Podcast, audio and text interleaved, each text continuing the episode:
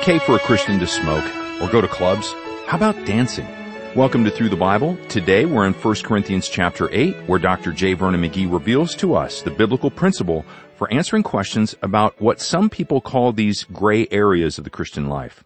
I'm Steve Schwetz and I'm so glad that you've joined us for another great study in God's Word today. Now, while you find your seat on the Bible bus, I got a few letters from our fellow passengers to share with you. First, we hear from a listener who joins us in his language of Arabic, and he says, I live in Egypt, and I've listened to your programs for more than a decade. I never get bored, and I'm always learning new things that draw me closer to the Lord. I pray that He will protect you and always bless your ministry. And we're praying that God would protect you as well, brother. Here's what a listener in Bali had to say to us. The Word of God is such a help to me. I listen every day to your Indonesian program. Recently you talked about wisdom from the book of Proverbs. I have learned that wisdom is more important than wealth. As a Christian, it is important that I am not foolish. I now strive to live as God's child. I am blessed by your teaching that always reminds me to bear spiritual fruit in my life. And then here's another letter. This is from a listener named Vivian from Miami. I live in the United States and I am bilingual.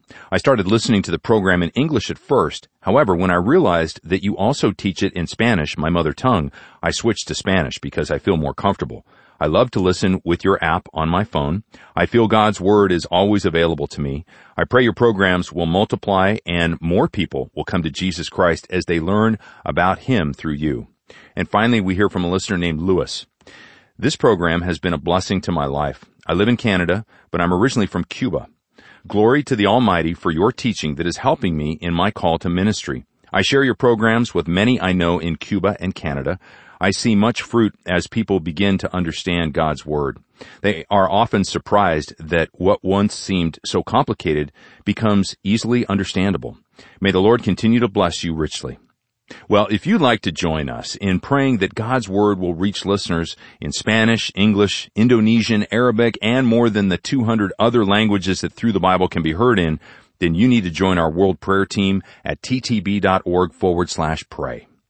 And personally, you know, it's been such a privilege and pleasure to join alongside thousands of other Bible bus passengers as we get to ask God that he would take his whole word to the whole world. So I certainly hope that you'll sign up today. Again, it's ttb.org forward slash pray. And let's do that now. Heavenly Father, thank you for your word that tells us how we can live a life that pleases you. Please clear up any misconceptions that we might have and then help us to be more like Jesus. In his name we pray. Amen. Now here's our study in 1 Corinthians 8 on Through the Bible with Dr. J. Vernon McGee. Now, friends, we've come to the eighth chapter of First Corinthians, and deals actually with meat, whether we should eat meat or not, and the liberty that a child of God should have in this particular area.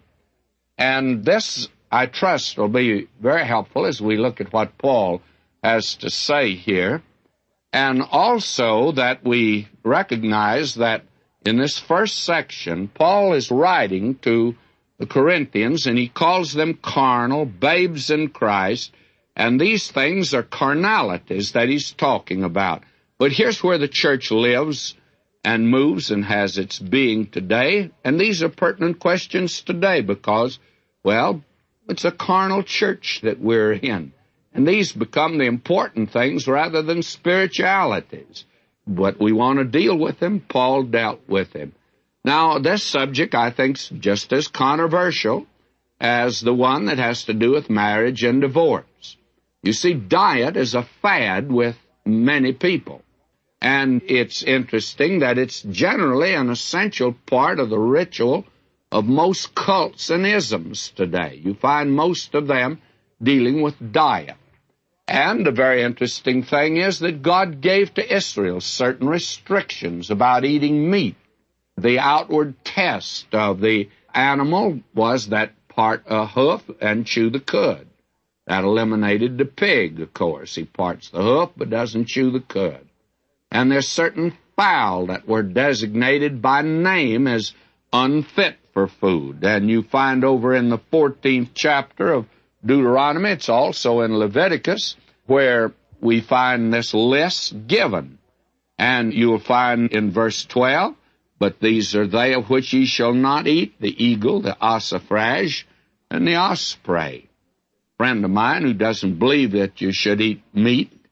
He belongs to a cult that practices that.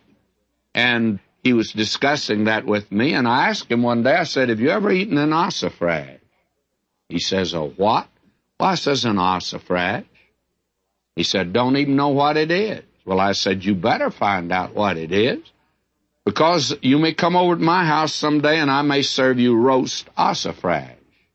And if you eat it, you'll be just as wrong as you eat pork. Well, you know, he didn't know what an ossifrage was. He knew what a pig was, and he wouldn't touch pork.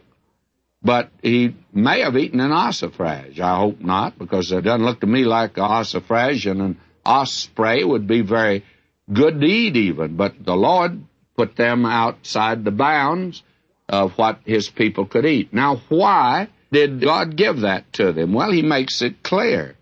He says here, Ye are the children of the Lord your God. Ye shall not cut yourselves, nor make any baldness between your eyes for the dead.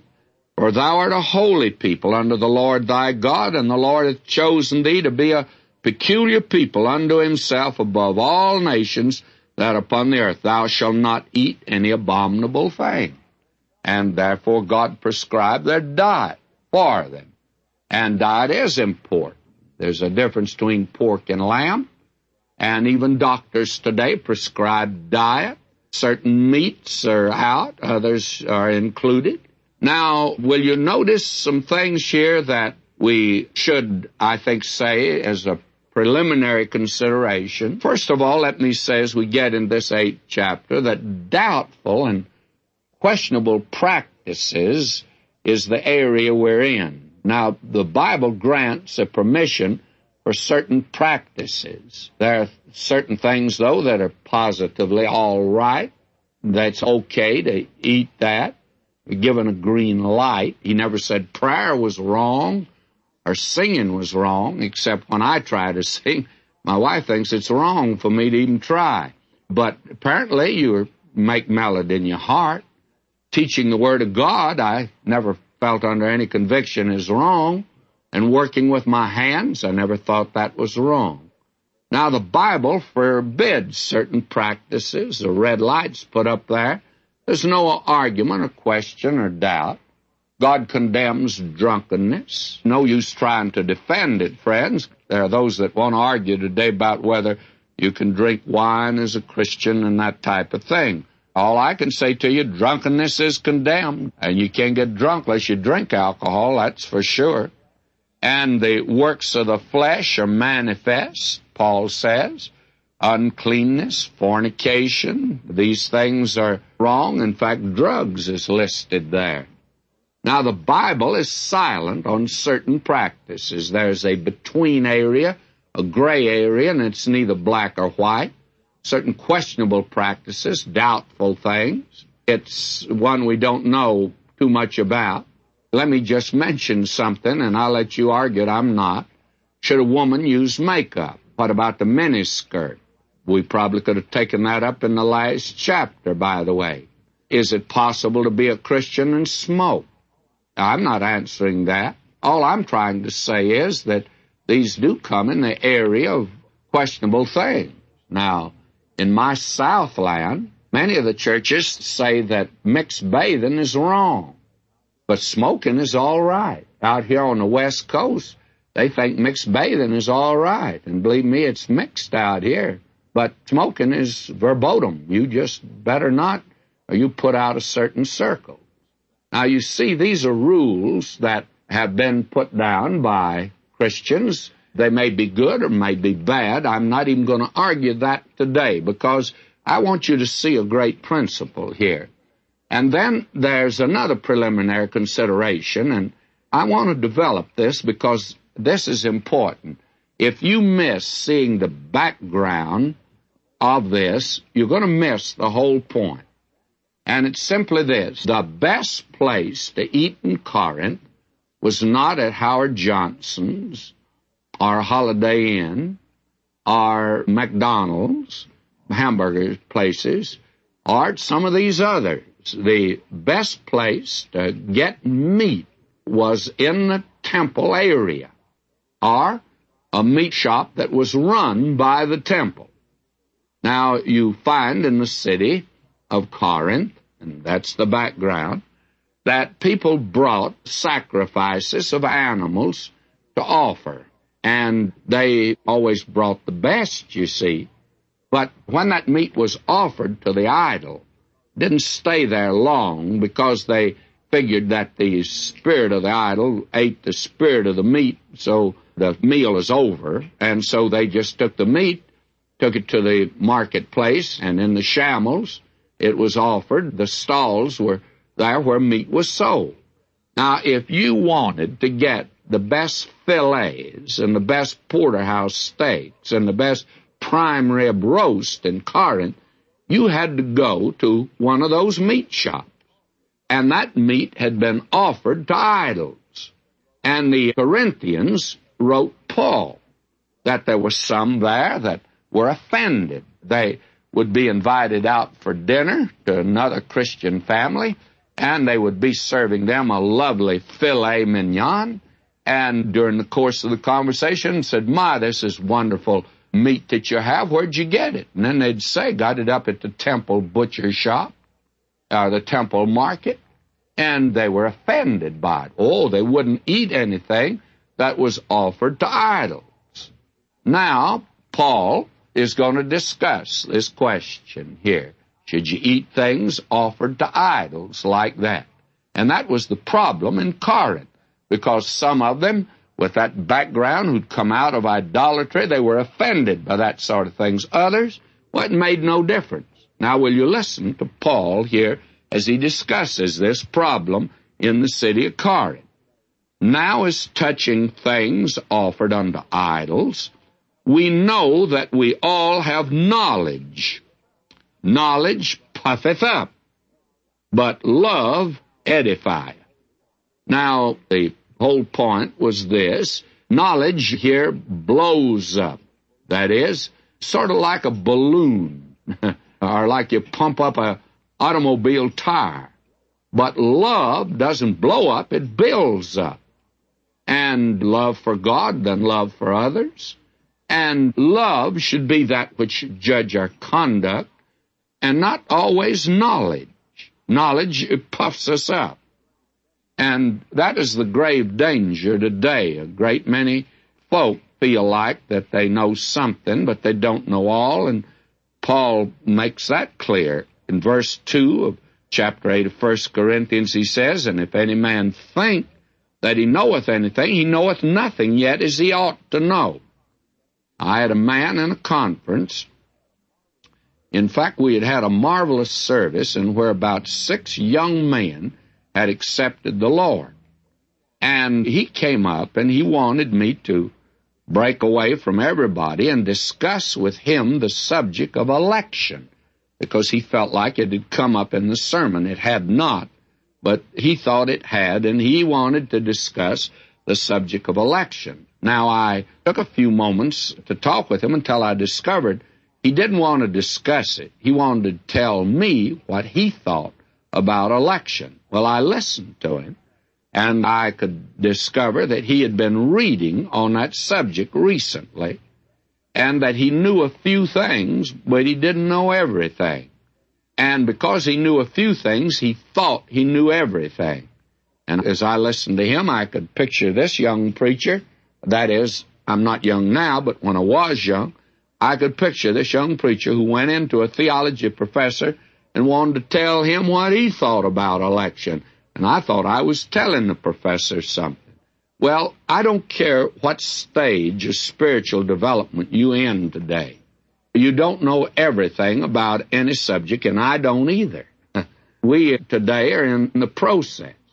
Paul could say that I might know him, the power of his resurrection, fellowship of his suffering.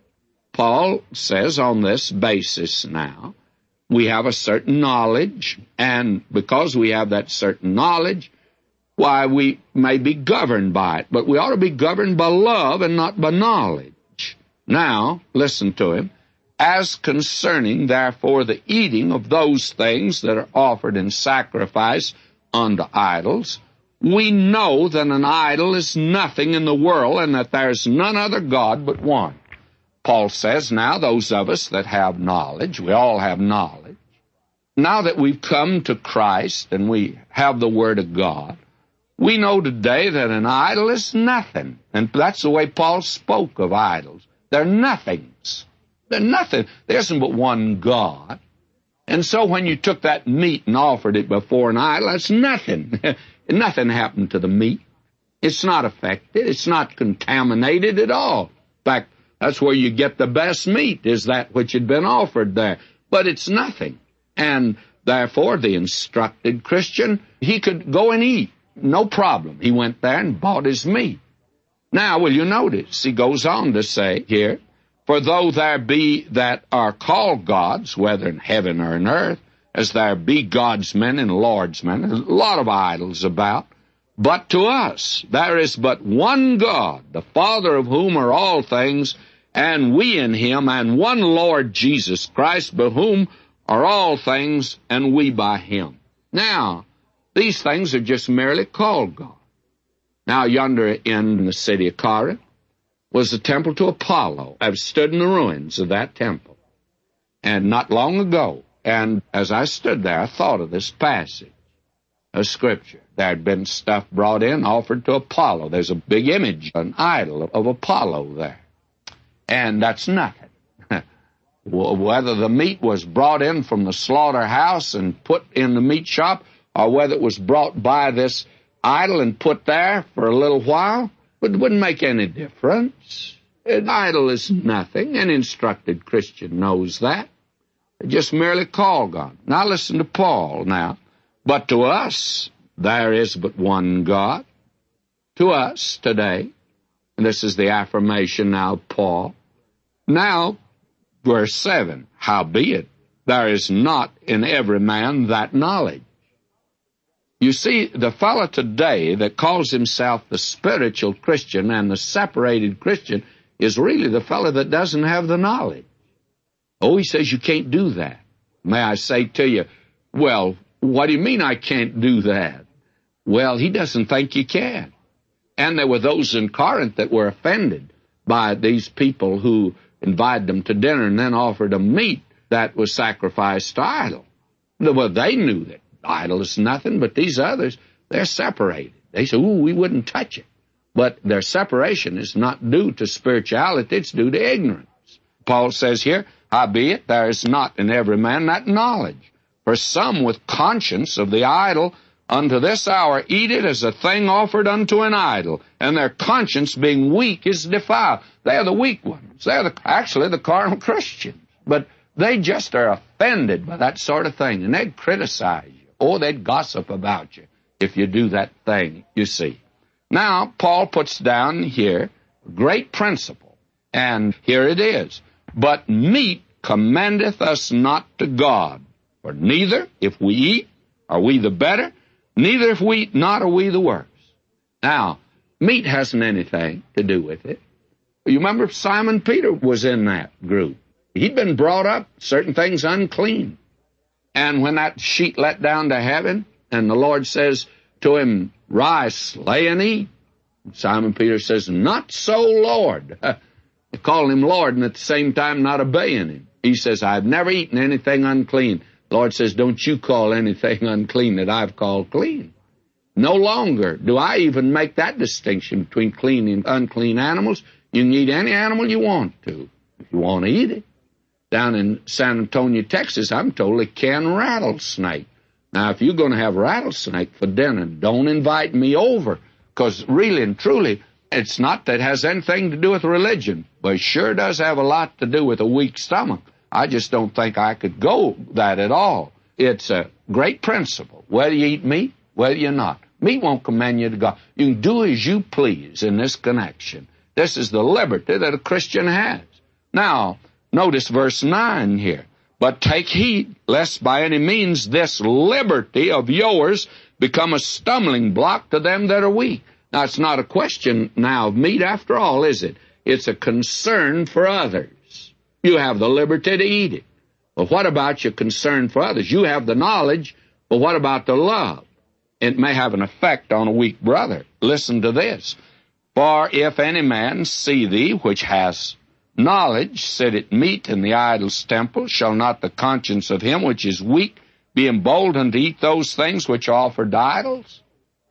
I suppose that one of the reasons that those of us in Christian service shouldn't do certain things. I'm confident I can go to many places today I don't go to. I really don't have much of a desire to go to them. There was a time when I loved to dance. But the minute that I started studying for the ministry in college, uh, actually the president of the ministerial student was president of the student body, and he led in the dances. And he tried to get me because he knew I'd been active in an organization before I accepted Christ where I was chairman of a dance committee. Well, I told him no, I couldn't do it. Now, is it wrong? I'm not going to argue that point with you at all, my friend, because it's not a question of knowledge. I think there are a lot of things I could do. I don't do them. Why? Well, it's on the other basis. I don't want to hurt my weak brother here. Next thing you know, he may be out there, you know, dancing the fandango or whatever they dance today. And I'm not going to be responsible for him at all, because he's a weak brother, you see. Now he says, and through thy knowledge, verse 11 now, through thy knowledge shall the weak brother perish for whom Christ died. Now you see, we're on a different principle today. It's not a question whether it's right or wrong question about the effect on that weak brother, on that other fellow there, your neighbor. Now, you see, knowledge, after all, is a pretty dangerous thing. It's the way you use it. Now, what's the motivation? Verse 12, But when ye sin so against the brethren and wound their weak conscience, ye sin against Christ. You're affecting Him. And knowledge becomes a very dangerous thing. Now listen to it, the last verse here. Wherefore, if meat make my brother to offend, I'll eat no flesh while the world standeth, lest I make my brother to offend. Now he's going to be back at this over in the 10th chapter and 23rd verse. All things are lawful for me, all things are not expedient, all things are lawful for me, but all things edify not. Now don't tell me today that it's wrong for me to do certain things. You tell me whether I'm going to hurt my weak brother or not. That is the motivation for Christian conduct. The motivation is love. You sin against Christ when we sin against a weak brother. This is not radical. You know, we can change this, and it's not an unwarranted use. If clothes make my brother to be offended, well, I'm going to wear no clothes? No, but I'm going to be very careful about the kind of clothes I'm going to do that. Should a Christian eat where liquor is sold? Should a Christian go to a show or to a dance? Well, the question is not right or wrong, not a question of knowledge. It's a question now, my friend, about your effect upon your weak brother. And that's the thing that is all important. All things are lawful for me. The liberty of the Christian. He's not pinned down by legality. He's not circumscribed by strict rules of conduct. The liberty is limited by love. That's the important thing. And if I invite somebody for dinner, I don't want to serve something that's going to offend him, you see. I want to serve something that be a blessing to him.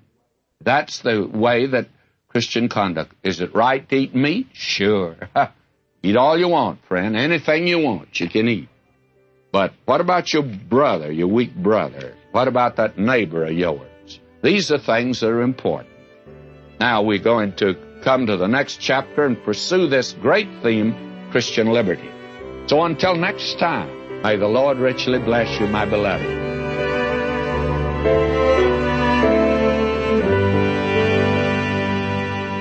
Great resource to help you review this study and go deeper is our new Bible companion for 1 Corinthians. I think you're really going to like it. You can look for it in the resources section of ttb.org under free booklets. And as always, if you need some help locating it or if you need any other resource by Dr. McGee, call us at 1-800-65-BIBLE or reach us by mail at box 7100 Pasadena, California 91109. In Canada, box 25325, London, Ontario N6C 6B1. Christian freedoms have the potential to hurt fellow believers.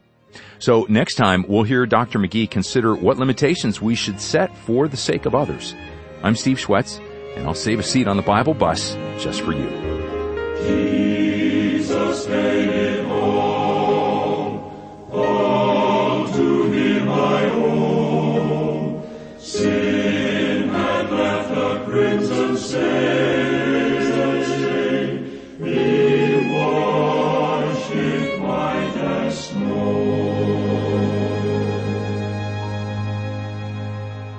Grateful for the faithful and generous support of Through the Bible's partners, whom God uses to take the whole word to the whole world.